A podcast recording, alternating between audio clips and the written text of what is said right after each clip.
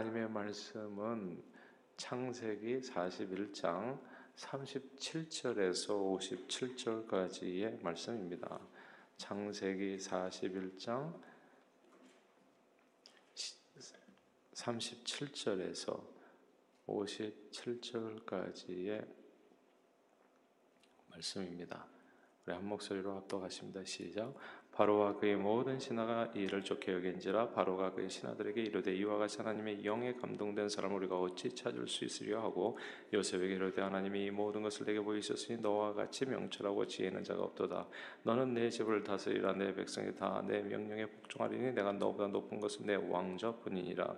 바로가 또 요셉에게 이르되 내가 너를 애굽 온 땅의 총리가 되게 하노라 하고 자기의 인장 반지를 빼어 요셉의 손에 끼우고 그에게 세마포 옷을 입히고 큰 금사슬을 목에 걸고 자기에게는 버금 수레에 그를 태우며 무리가 그의 앞에서 소리 지르기를 엎드리라 하더라.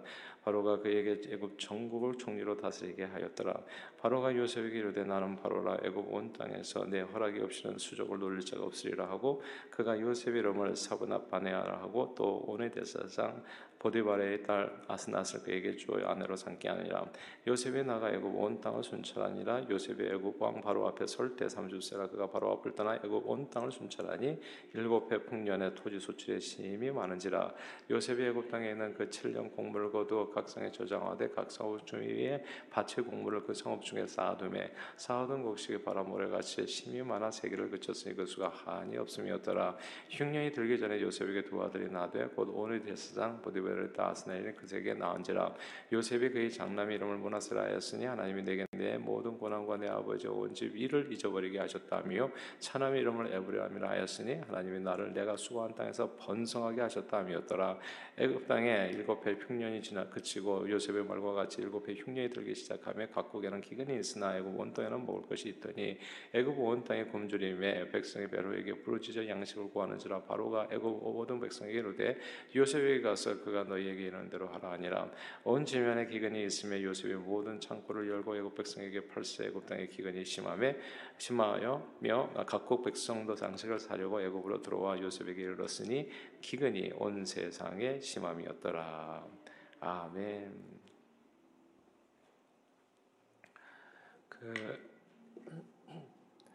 아, 속담에 호랑이는 토끼를 잡을 때에도 최선을 다한다는 말이 있습니다. 아, 토끼는 호랑이에게 쫓기면 토끼 만만하게 보면 안 되죠. 예, 토끼는 호랑이에게 쫓기면 진짜 죽을 힘을 다해서 얘 뛰고 저리 뛰고 도망다닙니다. 그래서 작은 짐승이라고 만만하게 보고 달려들다간 이제 낭패를 보기가 십상이죠. 최선을 다하지 않으면 굶을 수밖에 없습니다. 아, 그런데 서양 속담에도 이와 비슷한 뜻을 가진 말이 있어요. The devil is in detail입니다. 악마는 디테일 속에 숨어 있다라는 말인데 그 의미는 작은 부분을 놓치면 결국 모든 것을 놓친다는 경고의 말입니다. 아, 독일의 유명 건축가 루드비히 아, 반데로가 그 성경 비결을 묻는 아, 질문을 받을 때마다 답했던 말로도 유명한데요.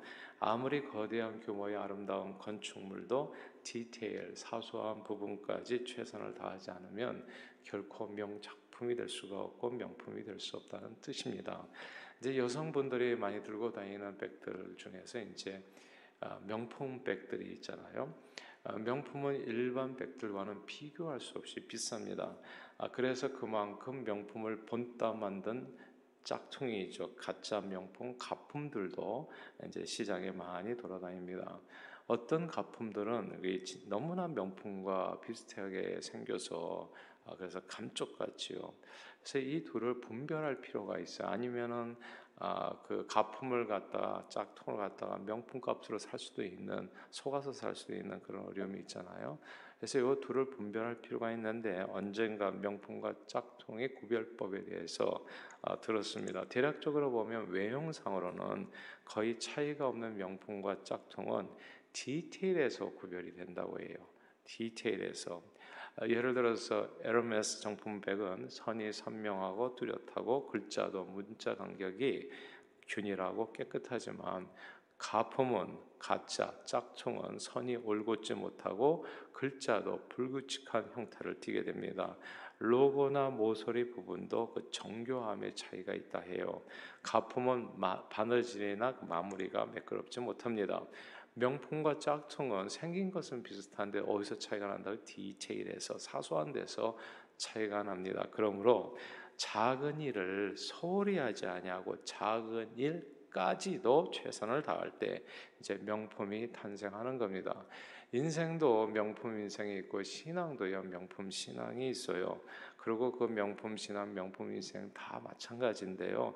겉으로 보면 거의 다 비슷해요. 근데 뭐 어디서 차이가 나냐면 작은 일을 어떻게 처리하느냐에 따라서 큰 차이를 낳게 됩니다. 그게 이제 오늘 본문이거든요. 오늘 본문 우리 40절 한번 읽어볼까요? 명품 인생에 대한 이야기인데 40절입니다. 40절 읽겠습니다. 시작. 너는 내 집을 다스리라. 내 백성이 다 내 명령에 복종하리니 내가 너보다 높은 것은 내 왕자뿐이니라. 아멘. 여기서 너는 내 집을 다스리라 내가 너보다 높은 것은 내 왕좌뿐이라 라는 구절을 주목해야 됩니다. 사람들은 누군가 크게 성공하면요 신데렐라처럼 여기는 경향이 있어요. 신데렐라가 뭡니까? 억세게 운이 좋은 사람, 뭐 그런 의미가 그 안에 담겨 있다고 보지 않아요? 물론 운이 따라야 됩니다. 저절로 누구나 다 자연스럽게 신데렐라 되는 것은 아니죠. 운이 있어야 돼요. 그 운이 뭡니까? 신데렐라의 운은 왕자를 만날 수 있는 기회입니다. 아무나 왕자를 만날 수 있는 건 아니거든요. 아, 그러니까 왕자를 만날 수 있는 기회 이게 운이에요. 아무리 뛰어나도 그 사람을 못 만나면 길이 열릴 수가 없는 거예요. 이건 진짜 하늘이 내리는 기회인 겁니다. 그러나 왕자를 만나는 운이 따른다고 할지라도 모두가 신데렐라가 되는 것은 아닙니다. 왕자가 춤을 출 때 그 자리에 있었던 여성이 신데렐라만 있었던 것은 아니죠. 많은 여성들이 있었지만 신데렐라가 그 운을 이제 정말 현실로 바꾸게 되는 거죠. 이제 이게 다른 겁니다.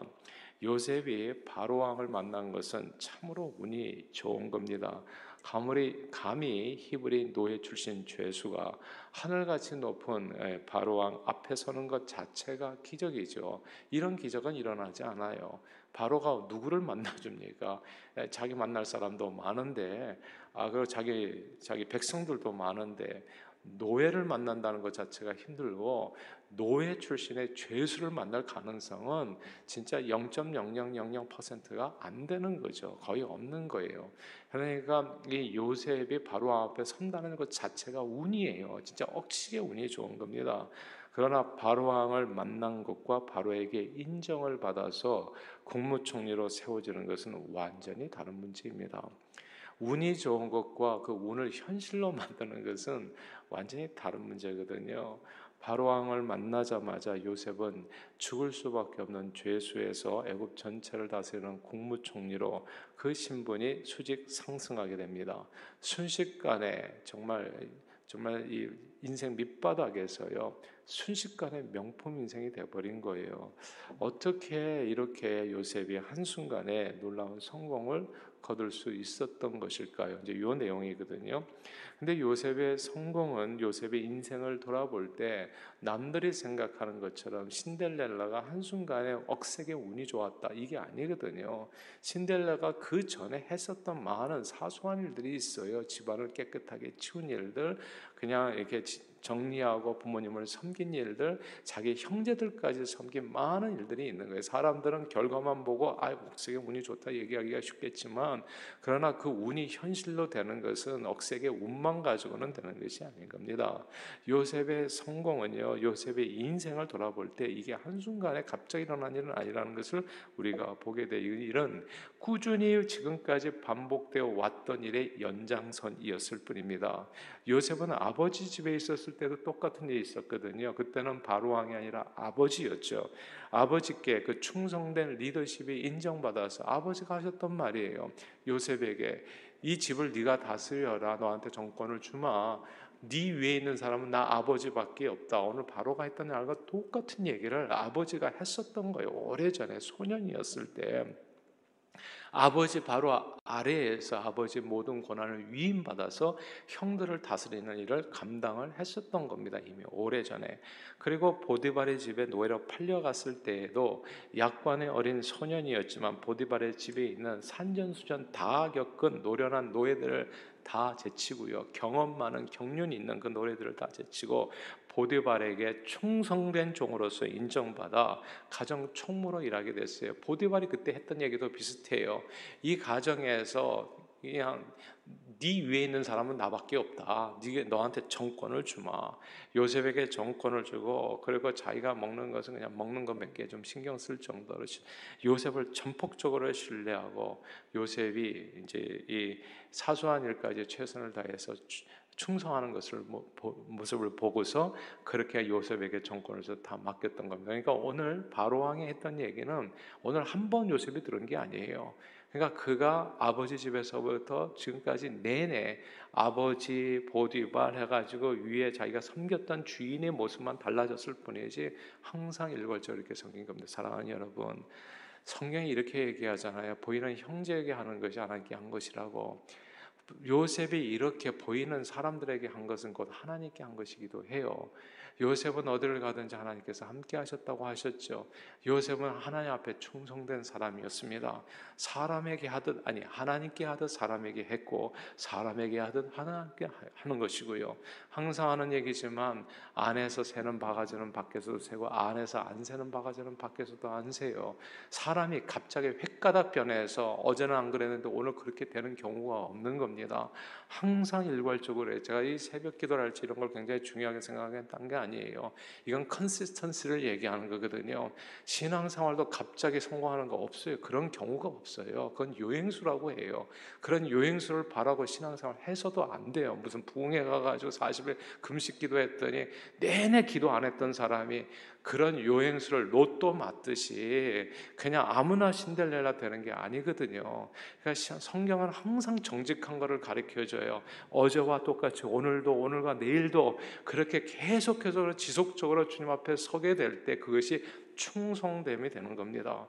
그리고 충성된 일꾼에게 하나님께서는 언제나 큰 일을 맡기세요. 성경은 너희가 작은 일에 충성하면 큰 일을 맡긴다 했습니다.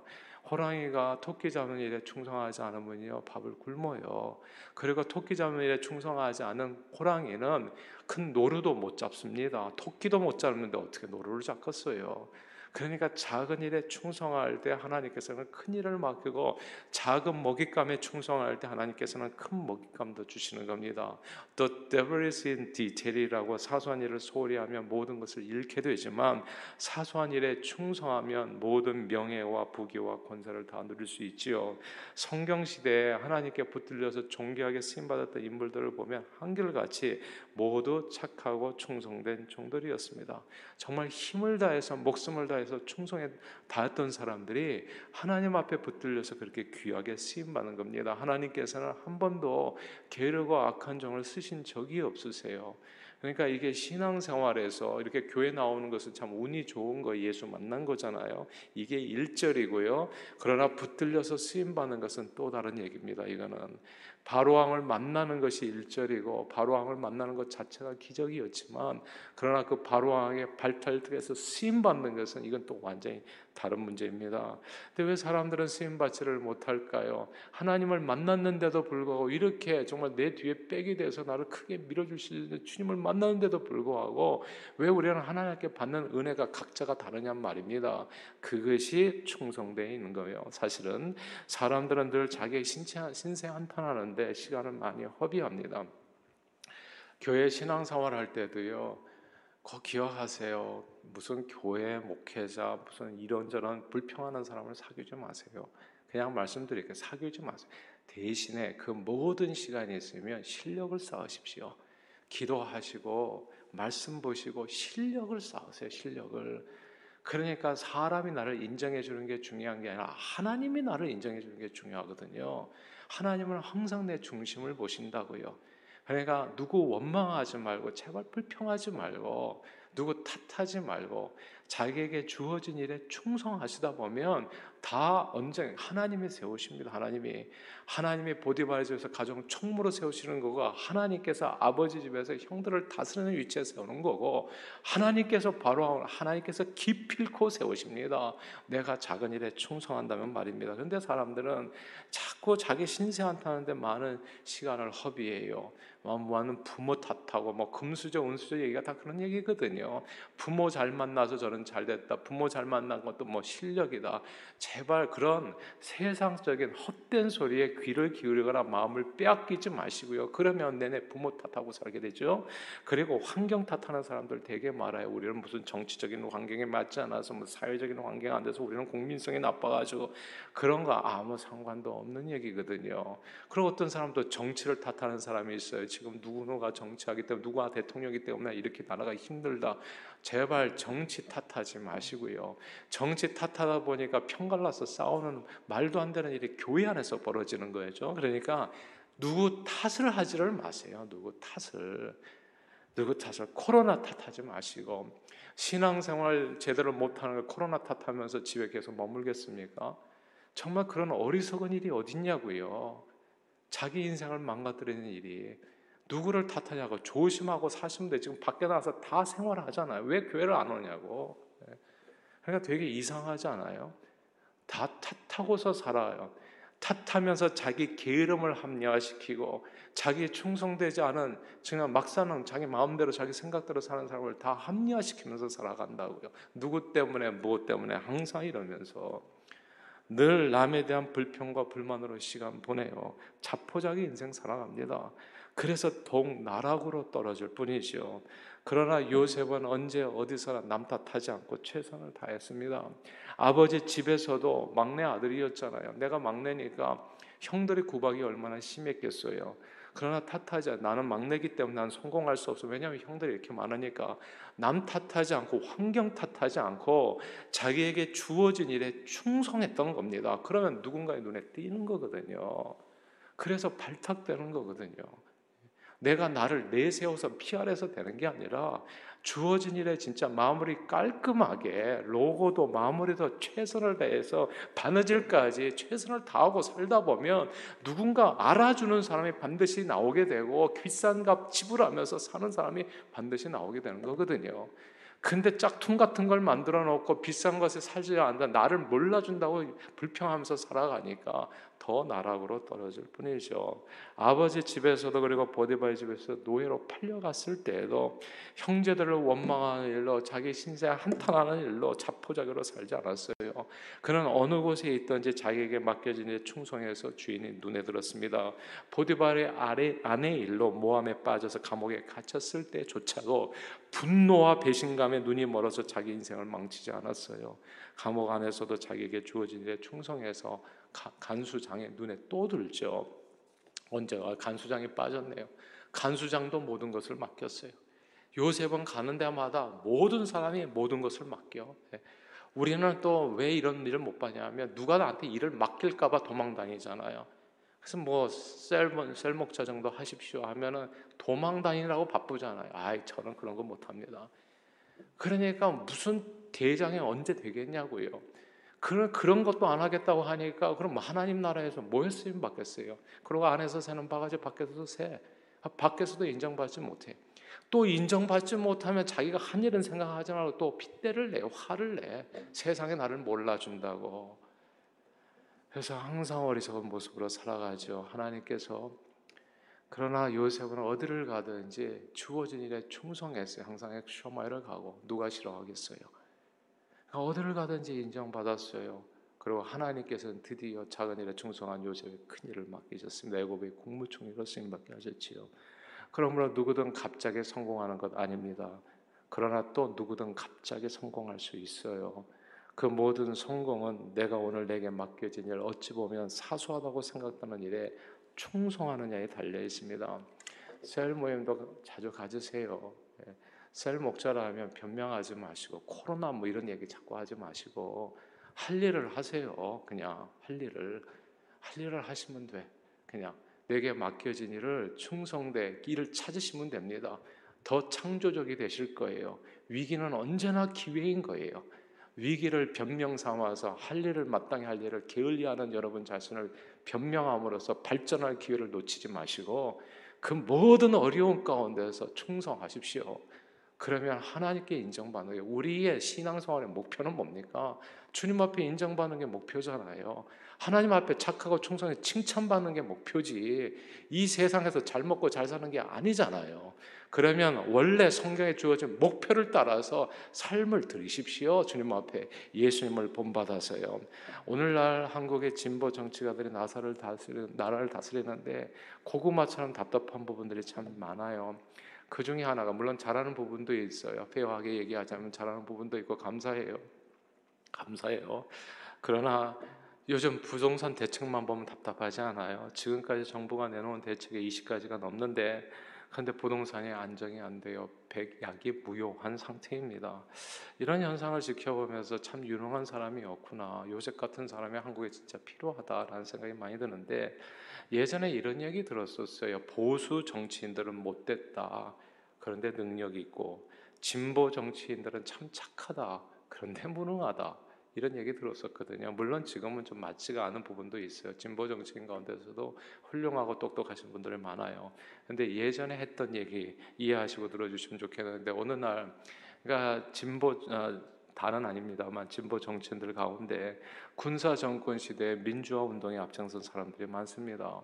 그때 대부분이요. 저도 알아요. 제가 예, 뭐 대학의 8일학번인데 보면 그냥 데모하느라 그렇게 돌아다녔어요. 공부는 뒷전이고 그 아이들이 다 친구들이 보니까 지금 또 자리 한 자리 차지하고 있더라고요. 보니까 그러니까 대부분 보면 데모하느라고 공부하지 않았던 학생들 때를 기다려서 실력을 쌓기보다는 거리에 나가서 울분을 터트리는 사람들이 정권을 잡게 된 경우가 된 거죠.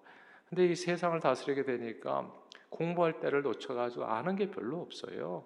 일이 주어져도 감당하지 못하고 대화는 잘했는데 뭘 어떻게 할 줄을 몰라. 예.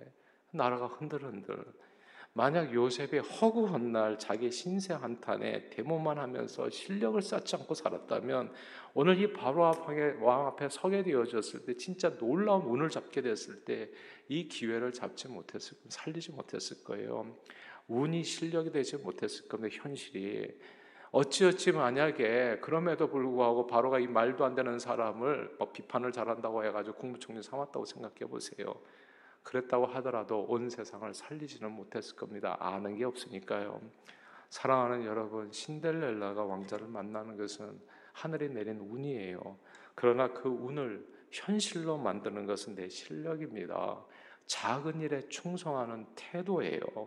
우리가 주님을 만나서 구원의 영생, 구원과 영생의 축복을 누리는 것은 늘 일절이에요. 이렇게 다 구원과 영생의 축복을 누려요. 그러나 교회 나온다고 해서 모두가 다 구원 받았다고 해서 모두가 다 주님 앞에 붙들려 충성된 일꾼으로 쓰임 받는 것은 아닙니다. 바로 왕을 만났다고 해서 다 국무총리 되는 게 아니에요. 주님은 부지런하고 충성된 일꾼에게 기회를 주십니다. 큰 일을 맡기세요. 이 충성이라고 하는 것은 성령의 열매이기도 하고 예수님이 성품이기도 합니다. 예수님은 누가 보든지 안 보든지 항상 새벽 미명에 일어나서 주님 앞에 나오셨어요. 이게 되게 중요하더라고요. 저는 그 성경 구절을 본 이후로 지금까지 새벽 미명에 진짜 하루도 안 빠져 나오고 있는 거예요. 그러니까 그냥 충성된 점이라 생각했어요. 사람들은 뭐 시간은 무슨 관계가 있냐 하지만 그건 자기 생각일 뿐이에요. 한번 해보면 알아요. 그냥 그냥 꾸준하게 주님 앞에 하루도 안 빼고 예. 그리고 나머지를 맞추는 거예요. 나머지를 나는 뭐 밤사람이라서 뭐 못지네 제발 변명하지 말고요. 하나님의 말씀에 자기 인생을 맞추세요. 자기 인생에 하나님 말씀을 맞추려고 하지 마시고. 그러니까 우리는 항상 거꾸로 가잖아요. 그러니까 저도 부엉의 체질이었습니다. 항상 밤에만 돌아다니는 사람이었어요. 한때. 그러나 성경에서 이것을 보고 난 다음부터는 성경에 내 인생을 맞춰야지.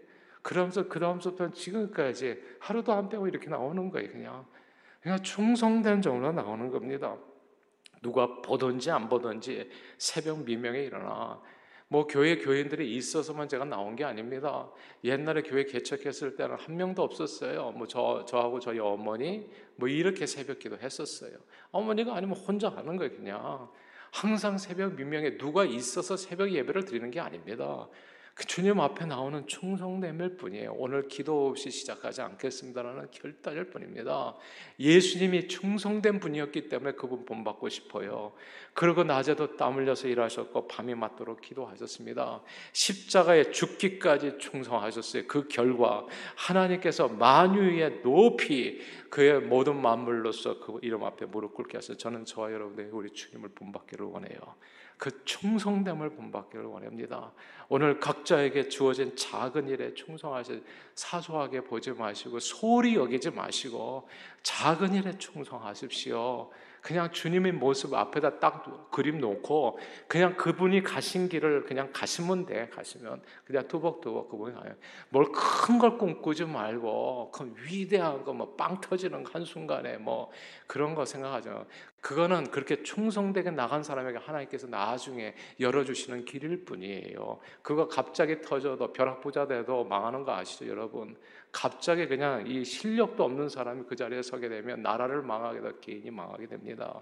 가정에서 그리고 신앙생활에서 그리고 직장이나 사업에서 이 사회에서 부지런하여 게으르지 말고 열심을 품고 충성하는 저 여러분들이 다 되시길 바랍니다. 세상 원망하고 불평한데 시간 낭비하지 말고 누구 때문에 뭐 때문에 뭐 교회 누구 때문에 교회를 떠나고 뭐 이런 이런 어리석은 얘기들은 하지 마세요. 그렇게 되는 일이 아니에요. 그냥 충성하시면 어떤 일이 벌어진지 말씀. 교회가 변화됩니다. 예. 목회자도 바뀌고요. 정말 하나님의 사랑, 하나님의 나라가 바로 부흥과 회복이 나로부터 다 일어나요. 문제는 내게 충성이 있느냐 이겁니다. 세상은 똑같아요. 요셉 한 사람이 변화시키는 겁니다. 요셉 한 사람이 아버지 집을 변화시키고 보디발의 집을 변화시키고 간수를 지와 감옥을 변화시키고 그 한 사람이 충성된 사람이 이 세상을 구원하는 겁니다. 호랑이는요 토끼를 잡으려 해도 충성합니다. 토끼를 잡으려 해도 충성한다고요. The devil is the detail이라고 사소한 일에 충성하는 길이 명품을 만드는 길입니다. 명품 신앙인의 모습도 오늘 내게 주어진 주님을 본받아 충성을 다할 때 이루어져요. 요셉은 히브리 노예 출신 죄인이었지만 언제나 충성됨으로써 충성된 죄인으로 세상을 구원하는 일에 쓰임 받습니다. 그러므로 우리 모두 우리 주님을 본받아서 오늘 우리 각 사람에게 주어진 일에 충성하는 저 여러분들이 정말 다 되시기를 바래요.